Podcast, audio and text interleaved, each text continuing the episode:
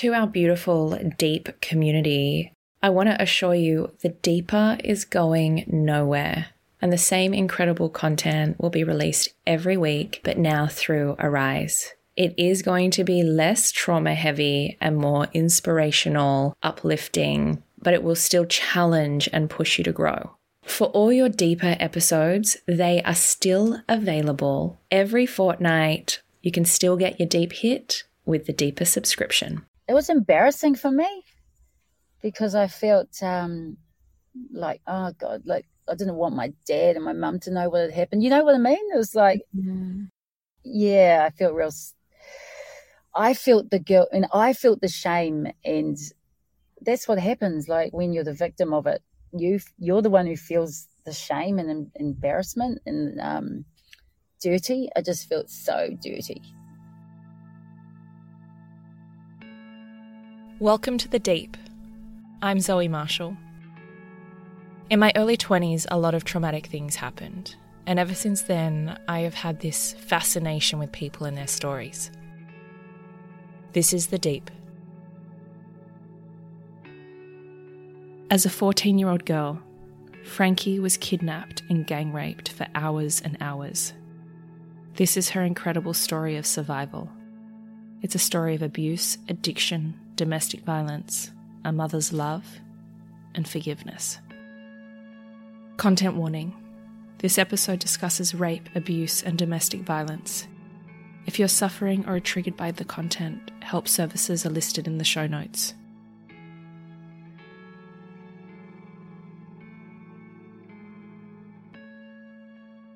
Welcome to the deep. This has um, taken us quite some time to get together, so thank you for persevering. It's fine. It's good to be here. This is going to be potentially one of the hardest conversations we've had on the deep for people. I do want to warn them. Yeah, it's pretty tough. Do you want to take us back to the incident that happened when you were 14 years old? I was staying, well, I went to stay at a friend's place in town, and um, there was about there was a whole group of us. Like I was only 14, there was some younger than me. There's probably about five mates, and we um, we went for a walk uh, to an auntie's. So we are just walking through a part of town that probably wasn't the best part of town, but um, yeah, we were walking there, and a car full of uh, gang members pulled up. We stopped to talk to someone, um, and then a yeah, carload of gang members pulled up and just dragged me into their car. And then took me, yeah, driving around for a bit and then to a house where they, yeah, raped me. So, yeah, it was pretty scary stuff. So, how many men and what age are we talking of these people? there was six involved. There was two young, like young ones, and there was four grown men, probably in their thirties. Do you? I mean, I don't want to go too far into that memory of yours, but do you mm. were you drugged or were you conscious? Were they holding you by force? Um, well, there was, I was only a little child, really, like a little girl. So I was crying and struggling and bloody, I got smacked in the head a few times to, and told to shut up. And I was shoved in between the driver and another person. So I was sitting in the middle. It was one of those big cars with the bench seat. Mm. Um, so I was kind of like trapped. Yeah and I guess it was so it was freaky. It was so scary. I think I I knew quite quickly that there wasn't going to be much that I could do here. You know, like there wasn't a lot that I could do to save myself, if you know what I mean. I was trapped. When they started assaulting you, I can't even imagine how terrifying a moment like that is for a child. Mm. Do all six of them assault you? So what happens is they take me back to a house, and uh, one of them takes me into a room, and uh, yeah, kind of just takes my clothes off and does what he does, and then he leaves, and the next guy comes in, and he does what he does, and yeah, so it was four four in the end. The other the two young fellas, they were just um, like their you know I don't know prospects or something. So it was just the four main. Well, sorry, it was it was three, and then there was one other that lived in the house that um, ended up kind of he ended up getting me out of the house in the end after 12 hours. I was there for 12 hours. The whole ordeal was 12 hours. And so I was in this room, and the first guy that had taken me into the room, when the other guys had gone, he came back into the room and just fell asleep next to me. um, so I was like trapped there, like thinking, what the, f- you know, what am I going to do here? Um, but the guy that had that lived in the house, he when he came in and done what he done, he says, "Oh, you know, I'll, I'll try and get you out." After he assaulted you. Yeah, yeah, yep, yep. He says, "I'll I'll try and get you out. I'll I'll come back when everyone's asleep." So yeah, he did. He came back in. Um, so I kind of really tried to be as quiet as I could to get up. And of course, he, he woke up that guy. And, you know, even at that age, I knew what I had to do. I was like, oh man, I've got to go to the toilet. So I managed to get out of that room. Mm. And the, then the other guy took me into his room. And yeah, he was, he was disgusting. Yeah, he kind of, um, yeah, assaulted me all night. He was the one that said, I'll get you out. But then he took you out of the room into his room and continued to assault you for hours Yeah, before Yeah, he yeah. took you out. Yep, yep. Before um, I got out of the house, he was like, because I've been begging him to get me out of the house, you know, like, please just let me go now. So he says, I'll go out and check um, everybody, make sure everyone's asleep so I can get you out. So he, goes out for a bit and then he comes in. He says, "Oh, you know, we're going to have to do real. You know, they- they're saying they want another another go." this is what he said. So I by then I was a mess and I just like fell on the ground and I was freaking crying my eyes out. And he said, Oh, we're just going to be very quiet. And then he ended up getting me out of the house and drove me around for a bit. And then um, finally dropped me off. He took me to the river first and tried again to have sex or rape me again. It was just crazy, you know. He finally dropped me off to where I'd been staying, where I was supposed to stay that night. Um, and yeah, I was just like, you know, I was just a numb shell from then on when I think about it. because this is what is is I I really want to share with our audience listening is you know you enter this one person and then you're assaulted and sexually abused and you're changed you know you're Yeah. you're in this incredibly traumatic experience when when you're in that experience are you does your mind are you in survival mode or does your mind take you do you dissociate do you Yeah. how do you cope So, like, apparently, your your body, you know, we're we're incredible beings that when we're going through something that traumatic, we have survival things that just like kick in. Like, I don't remember the actual physical feeling, the physicalness of what was happening to me. Mm. I kind of remember, I remember kind of like looking down. That's, I remember looking down on my, myself from the above the door for some reason. It's weird, but Mm. you know, like I, I had, I, I think I'd left my body. Um, I don't know if you can relate to that, but yeah, it's Yes. you know, my my whole being was numb. I I can't re- really remember the feelings as such because my body had like shut down. It's like self preservation to survive. I think so. Yeah. So you get to a safe place. Is it at that point, you, can you feel the physical impacts when you're safe, or do you just shut down?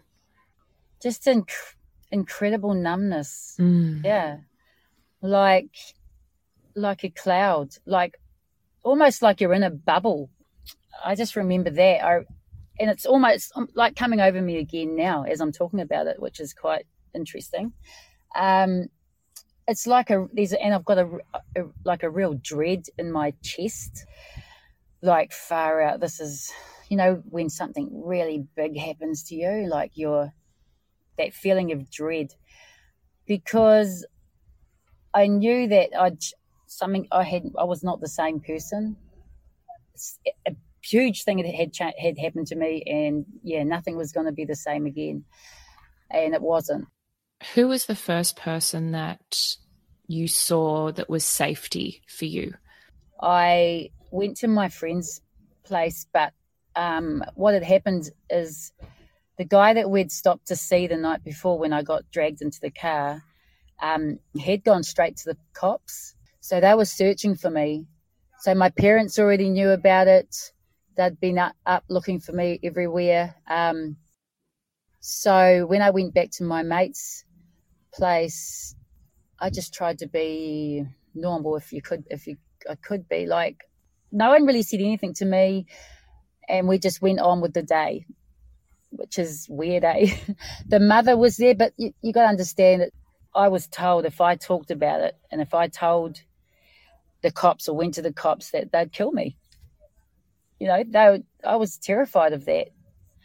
But um, the cops had already been told, and um, I didn't even know until I got into town and they saw me, and like a family friend, a cop that we'd known that grew up around by us, um, he was the first one to approach me and ask me.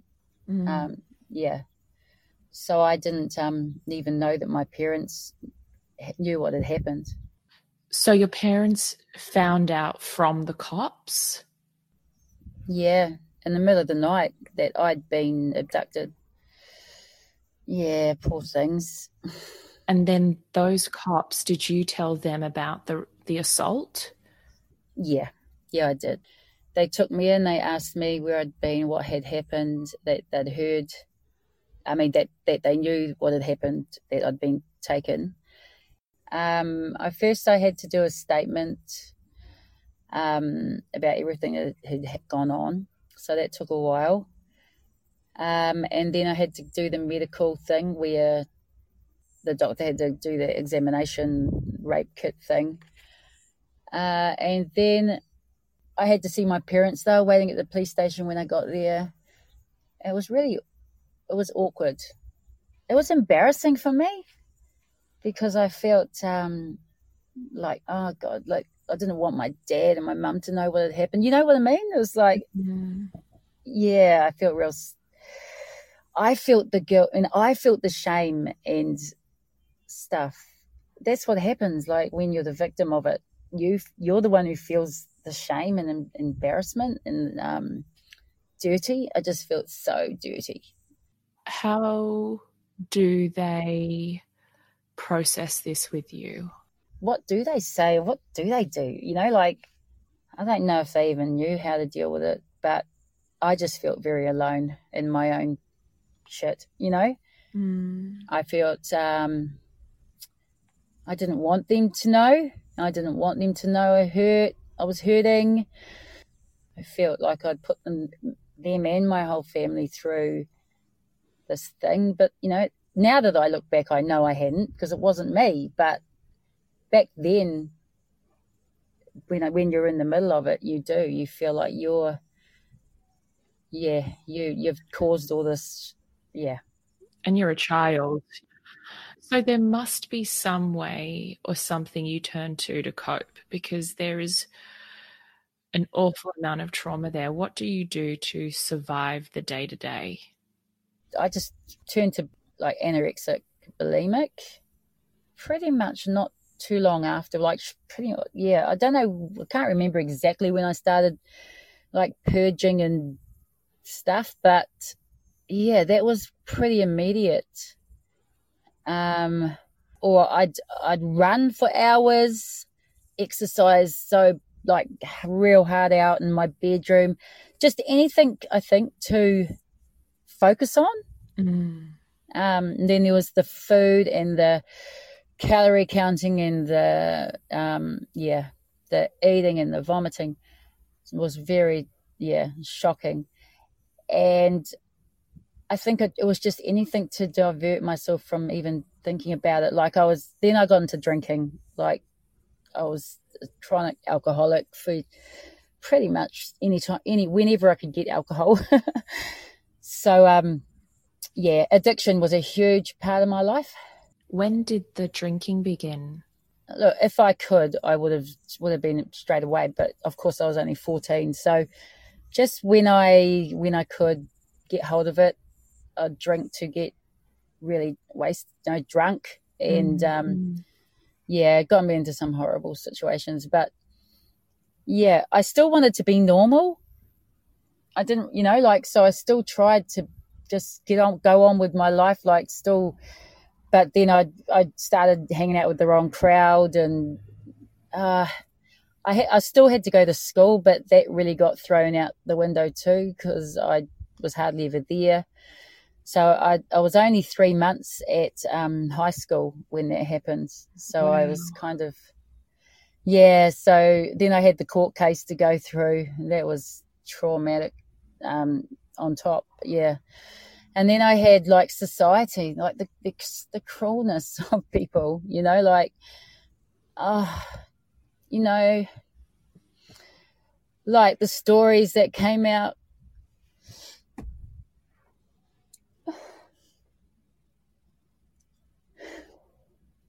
I think that was the hardest part.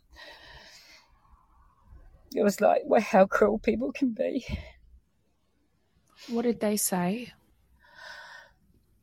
I know what was she what was she doing there?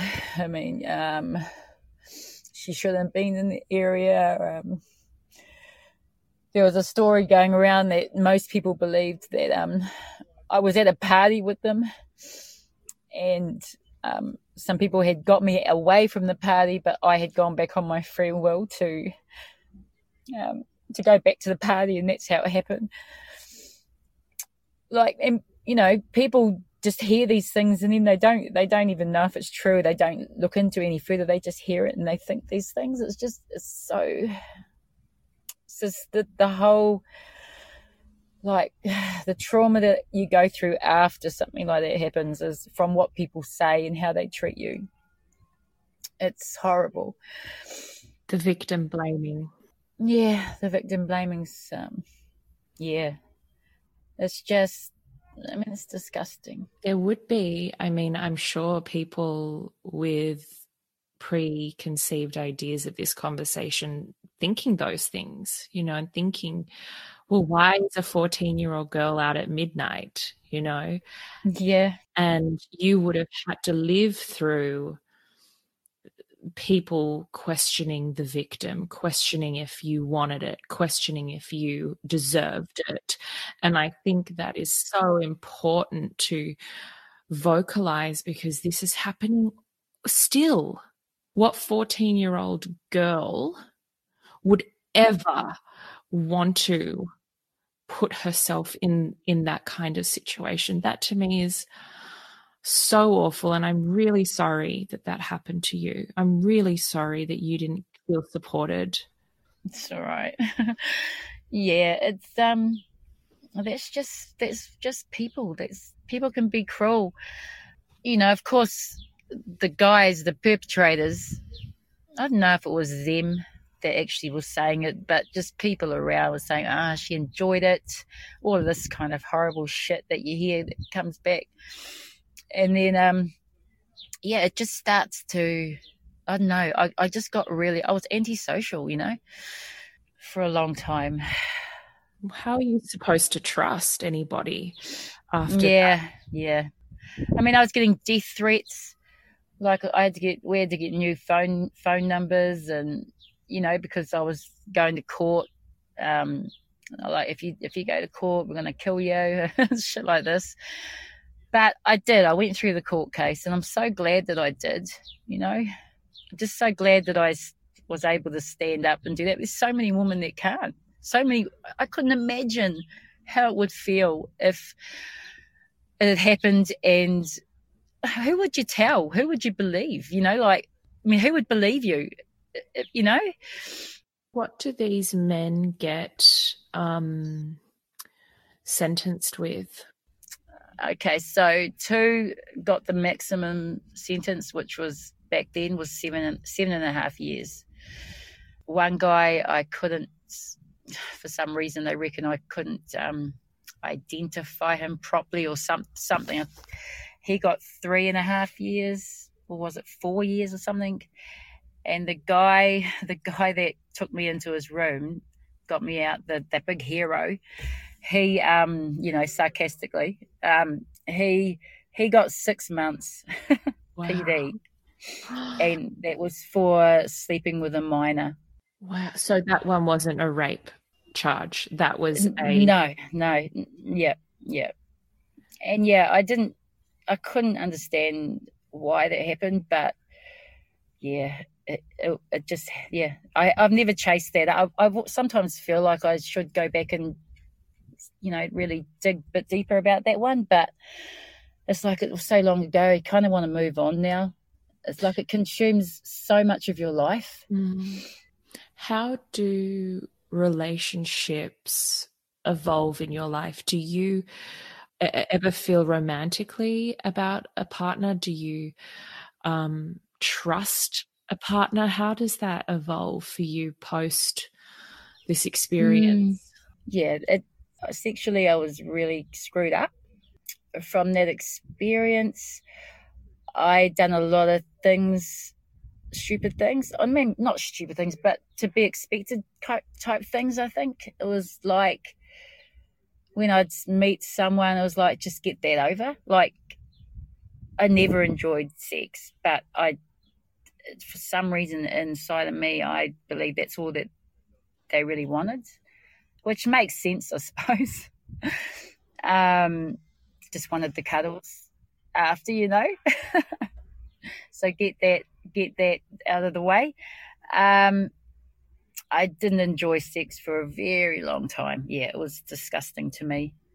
Um, but I did I did get through it. I I mean, I wouldn't say I have the best libido or anything now yeah, it's something I'm still working out actually. But I did have a long term relationship with my kid's dad, or eight years.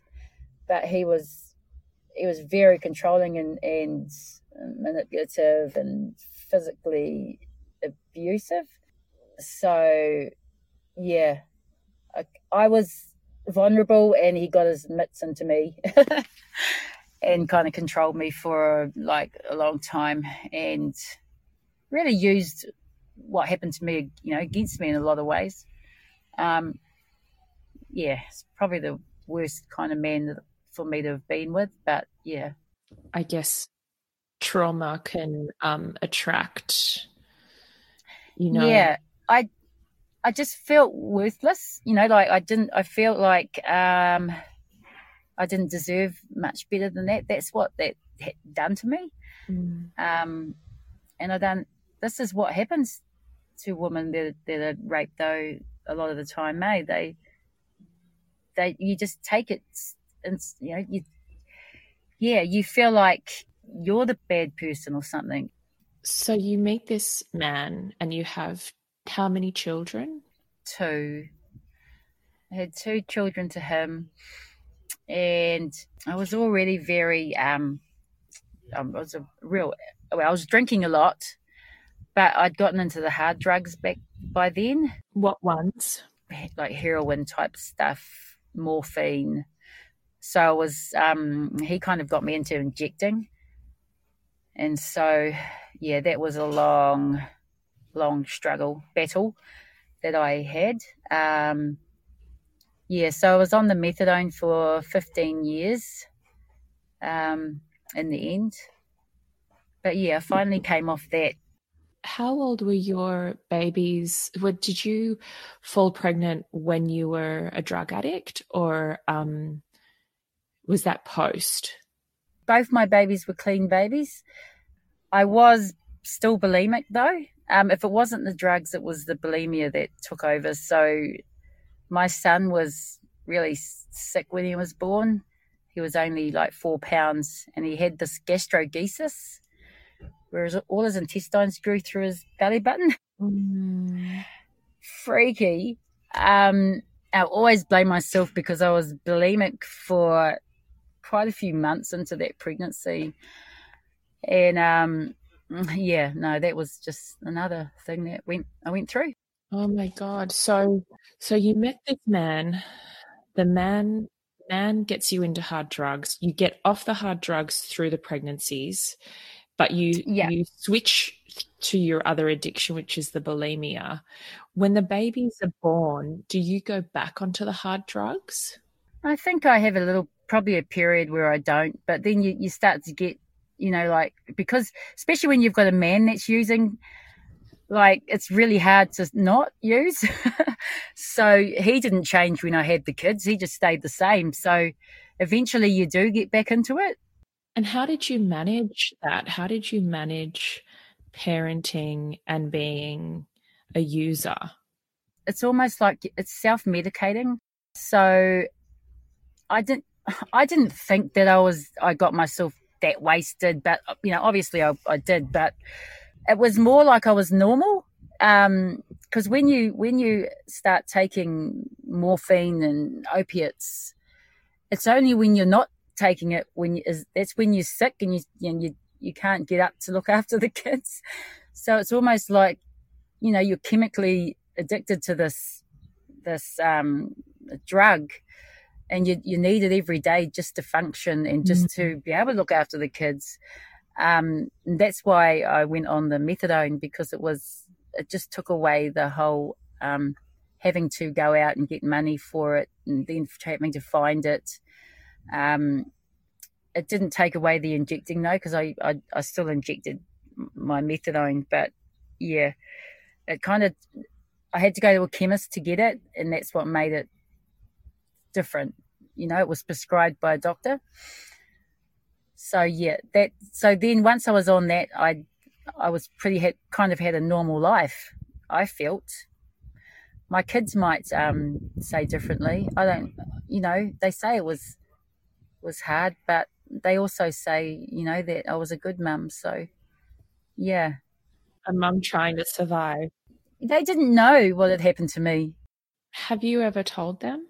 I told my daughter because after I um, was come off the methadone, I was clean for five years, and I um, I ended up relapsing, and I got into um, meth quite badly. Um, it just started with one line, and yeah, just unleashed a monster, and and you know, and I was going out with a guy that was dealing, so yeah, I just tumbled into this real dark world um, for about three years. And my, my older kids, my daughter was around uh, 16 and my son was about 19. They disowned me. They didn't want to know me. Um, and that really hurt me so bad. Um, and so I told my daughter what had happened to me. That was a, um, a bad time, but she kind of got to understand a little bit more about me after that. Um, and yeah, uh, they they are so you know they they know they can come to me now for anything. See, I've been clean for four years. I went to rehab about four years ago, and came off the um, the meth and everything. So, yeah, we're really close now. How did you make amends? How did they forgive you? I don't know. I think they always loved me, loved me so much. Like look, one thing my kids didn't miss out on was love. I loved them, you know, deeply, and they they knew that. Um, and so we just talked about things, you know, like when the when my kids were um, younger, we used to play a game. um, and it was take the cotton wool out of your ears and put it in your mouth so you can just listen. And then one person speaks, and then you take the cotton wool out of your ears when it's your turn. I mean, your mouth, put it in your ears so that you get to speak. And we'd time each other for five minutes. So you actually stop and listen to each other. Mm. So um, I found out so much, especially about my son, about what he used to go through when I was getting a hiding from his dad, you know, like things that I'd never have known. I mean, he'd be in the bedroom with his hands over his little his sister's ears, protecting her, you know, so she couldn't hear anything that was going on in the other room. Mm. You know, mm. things like that. I mean, I mean, I don't think we we ask our children enough, you know, what their experience is. I mean, we talk a lot now, and I don't know if they even needed to forgive. I mean, you'd really have to ask them. It's going to be quite a unique experience because I do have the time to talk to your daughter about this. You gave yes, you you passed. Well, she was the one that, in fact, um, suggested you be a guest on this show. I know. Yes, I know. And then I asked you if you thought that that would be appropriate if I got to hear her experience. Mm. Yeah. And so I thank you for saying you have to ask them because um, I think it's important to go to the child of a parent that has overcome extreme trauma and has been through different vices, you know? Yeah yep. and how that changes her and her perspective on life. Oh, definitely. Yeah. It hasn't been easy for them. Um, they've suffered too, you know, just like my my family have suffered. My sister and my brothers, you know, they all suffered from from what happened to me. I mean, they had to go through it with my family, you know. Um, it's almost like when I'm telling you the story, it's not doing it justice. I don't think we will ever get to understand the depths of the insidious nature. I don't think any of us will, but I think that we can imagine the impact on everybody involved. And yeah, yeah. I want you to mm-hmm. tell something so extraordinary happened to you um, in mm. relation to your perpetrators later on. Yeah. Could you tell us about this? So, um, it happened with two of them actually. Um, two of the guys that got the maximum, um, when they, one guy, when he got out, he, um, was at the pub when I was at the pub one day, one night. And, um, I didn't even know it was him, but one of my friends that I was with um, was said, "Hey, hey, that's um so and so," you know. Um, he he wants to talk to you. so I'm like, "What? No way! I don't want," you know. Uh, you know, you just you kind of get this rush that goes through you, like uh, like adrenaline rush. It's like what I, I was freaking out because I was I was so scared for so many years. You know, like if I ever saw any of that those guys that gang, I'd run, you know, I'd be terrified. Yes. I thought they were going to kill me, you know, and then um, so I was freaking out, but I did go and talk to him. Can I ask though, how long was this after the uh, event? It was probably about 10 years. Okay. Maybe a bit longer than 10 years, maybe 12. Mm-hmm. Probably, probably in my mid 20s. Mm-hmm. Yeah. Yeah. Anyway, I did go up to him and talked to him, and he said, um, "I just want you to know that I'm really sorry for what I done, and that um, I'm here now, and you do whatever you want to me right now, like whether I wanted to beat him up or anything like that." Um, and it just really touched me, you know. I know it was horrible what I went through, but when someone's actually admitting to you, you know, when someone's prepared to stand in front of you and apologize, like like he did, um, I don't know. I just, yeah, I just didn't know what else to say, but it's all good. I, I just, I took it. Might sound weird to people, but it wasn't until I got home. I went home straight away after that and I got in the door and I dropped to the ground and I just sobbed, man. Like years of pain came out of me, you know, because you do wonder what they think or what they thought of what they'd done to me, you know? You know, that is a big question in your mind. And, and you never get it, usually you never get a chance to hear what they, you know, what they think. Um, and I did get that chance. So that was a huge, it was a hugely healing experience for me. Um, and then the second time I uh, got to see the other guy, he was um, was when I relapsed the last time, and I was associating with some pretty tough guy, you know, some some guys, and um, I had to admit that that's this that had happened to me by someone, and anyway, he made it so that I could talk to this guy, and yeah, we talked for quite a while about I got to tell him what he'd done to me and how much he'd screwed my life up. And he got to sit and listen to it. And yeah, it was pretty, pretty amazing. And I even left, look, I gave the guy a hug. And he's, look, if you ever need anything, sis, da, da, da, da. you know, like, I know it's probably sounds real weird to people, but you know, when something happens to you like that, only the, the best way really to heal is forgiveness for not not for them for you for you mm-hmm. for you your your being you know mm-hmm. and if you can if you can actually um fully forgive man you become so strong and then you become to you become able to um i don't know tell your story or help others, help mm-hmm. others who have been there or, or going through the same.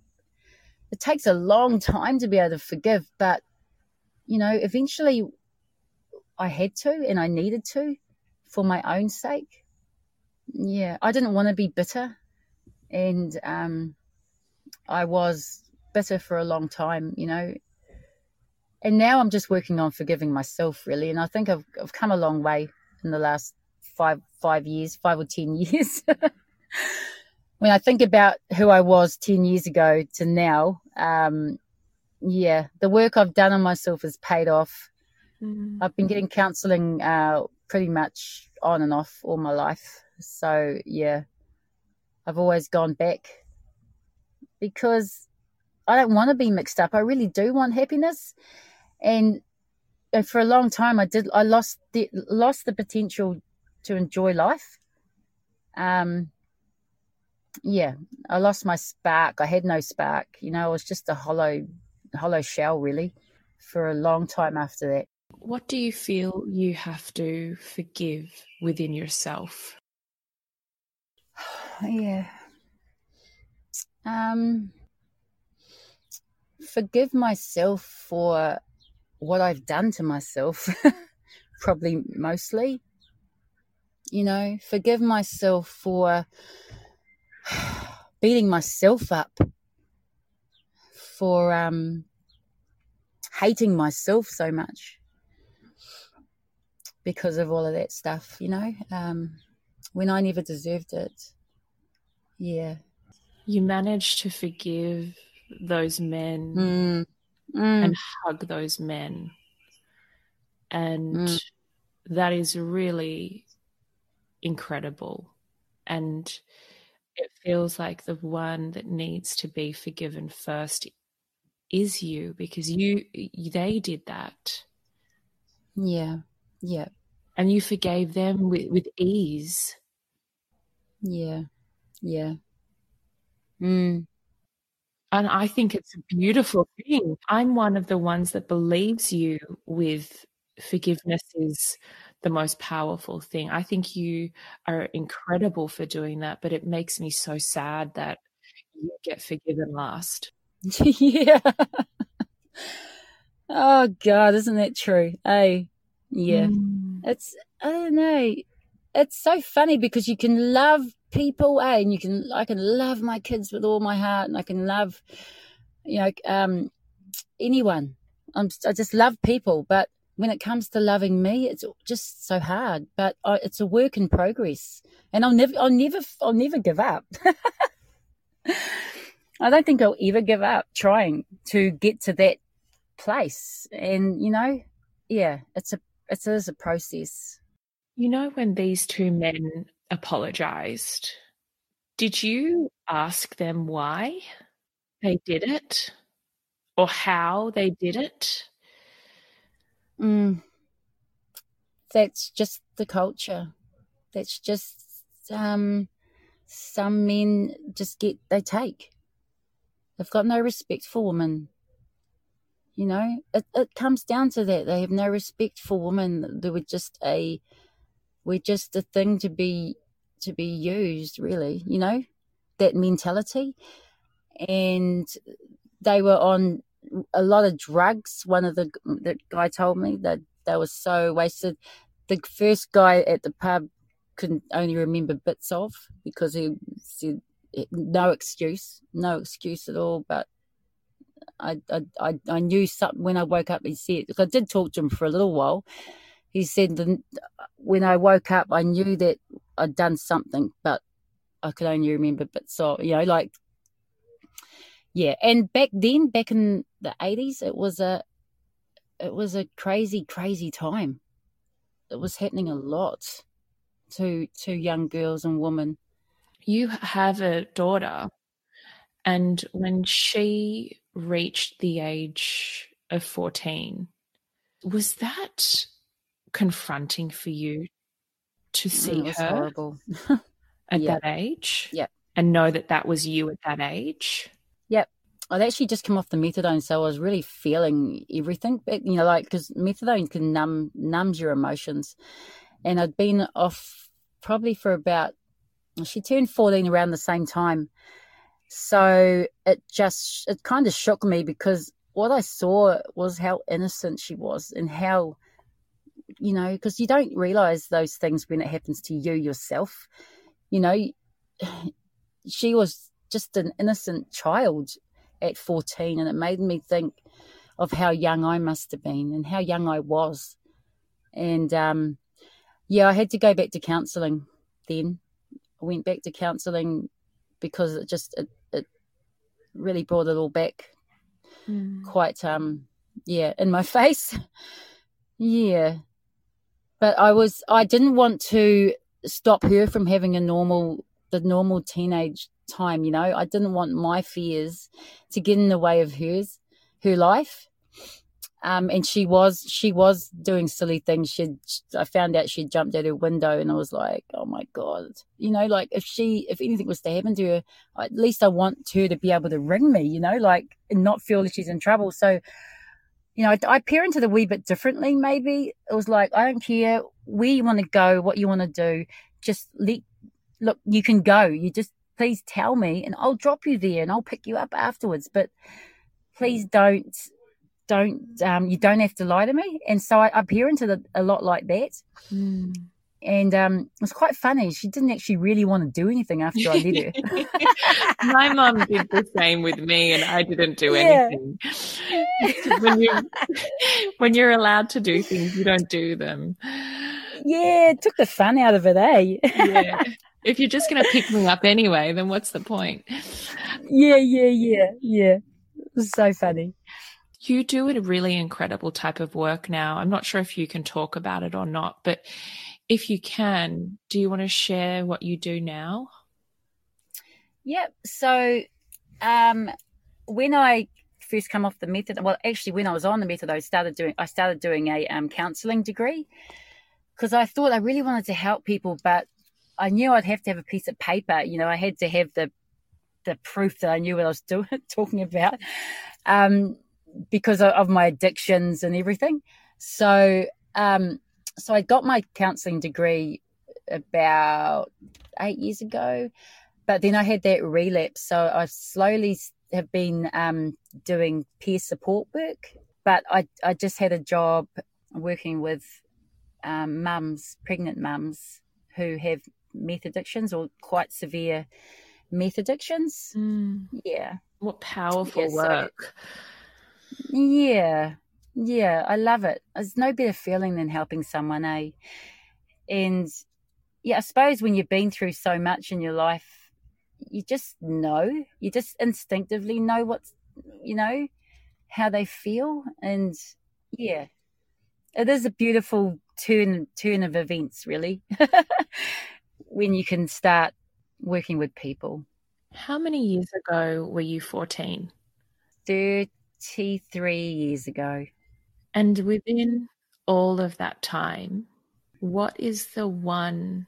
I mean, I'm sure there are so many learnings, but what's yeah. the most profound thing that you have learnt in this 33 years? Mm. Hmm. Probably to never give up. Never give up on trying to find happiness. Mm. And are you happy now? I am. I actually, actually, I think I am happy. Yeah. I had another child he was my um my gift from God. I'm not religious. My not religious, but he was, you know, like he's he's my he's 11. And it's just uh, it's so amazing how much um, joy your kids can give you, eh? And I've got a grandson now, so he just he's just everything to, to me, you know. Um, we're nothing we're nothing on our own, eh? We mm-hmm. but it's others that make us who we are. And I'm just so grateful and I'm so glad that I've got my family and I've got my kids. And yeah, that's what I strive for, really. Wow. You really are like a, a survivor, you know, obviously a survivor, but you have just shown what incredible strength and resilience it takes to thrive. Mm. It's yeah. such a yeah. it's such an incredible story. I want to ask our final question on the deep is who are you when no one's watching? My when no one's watching. Hmm. I'm just me. I'm just I'm a I'm a beautiful human being.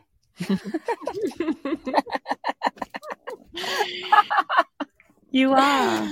I am, and I'm strong, and I, you know, ah, uh, yeah. Um, I'm proud. I'm proud, and I'm so glad I got to talk to you, Zoe. Yeah, it's been awesome. Um, yeah, I feel good about life now, and it's only taken just like 30 years, but you do come through it. Yeah. Thank you. Thank you so much for Thank sharing you. with us. it's okay. I never I never dreamed I would. So yeah, thanks thanks to my girl, she found you and um it was meant to got be. me yeah yeah, it was meant to be. Thank you, Zoe. I hope you enjoyed this week's episode of The Deep. If it's left you with any burning questions for me or our guests, please hit us up by direct message on Instagram at What's the Deep.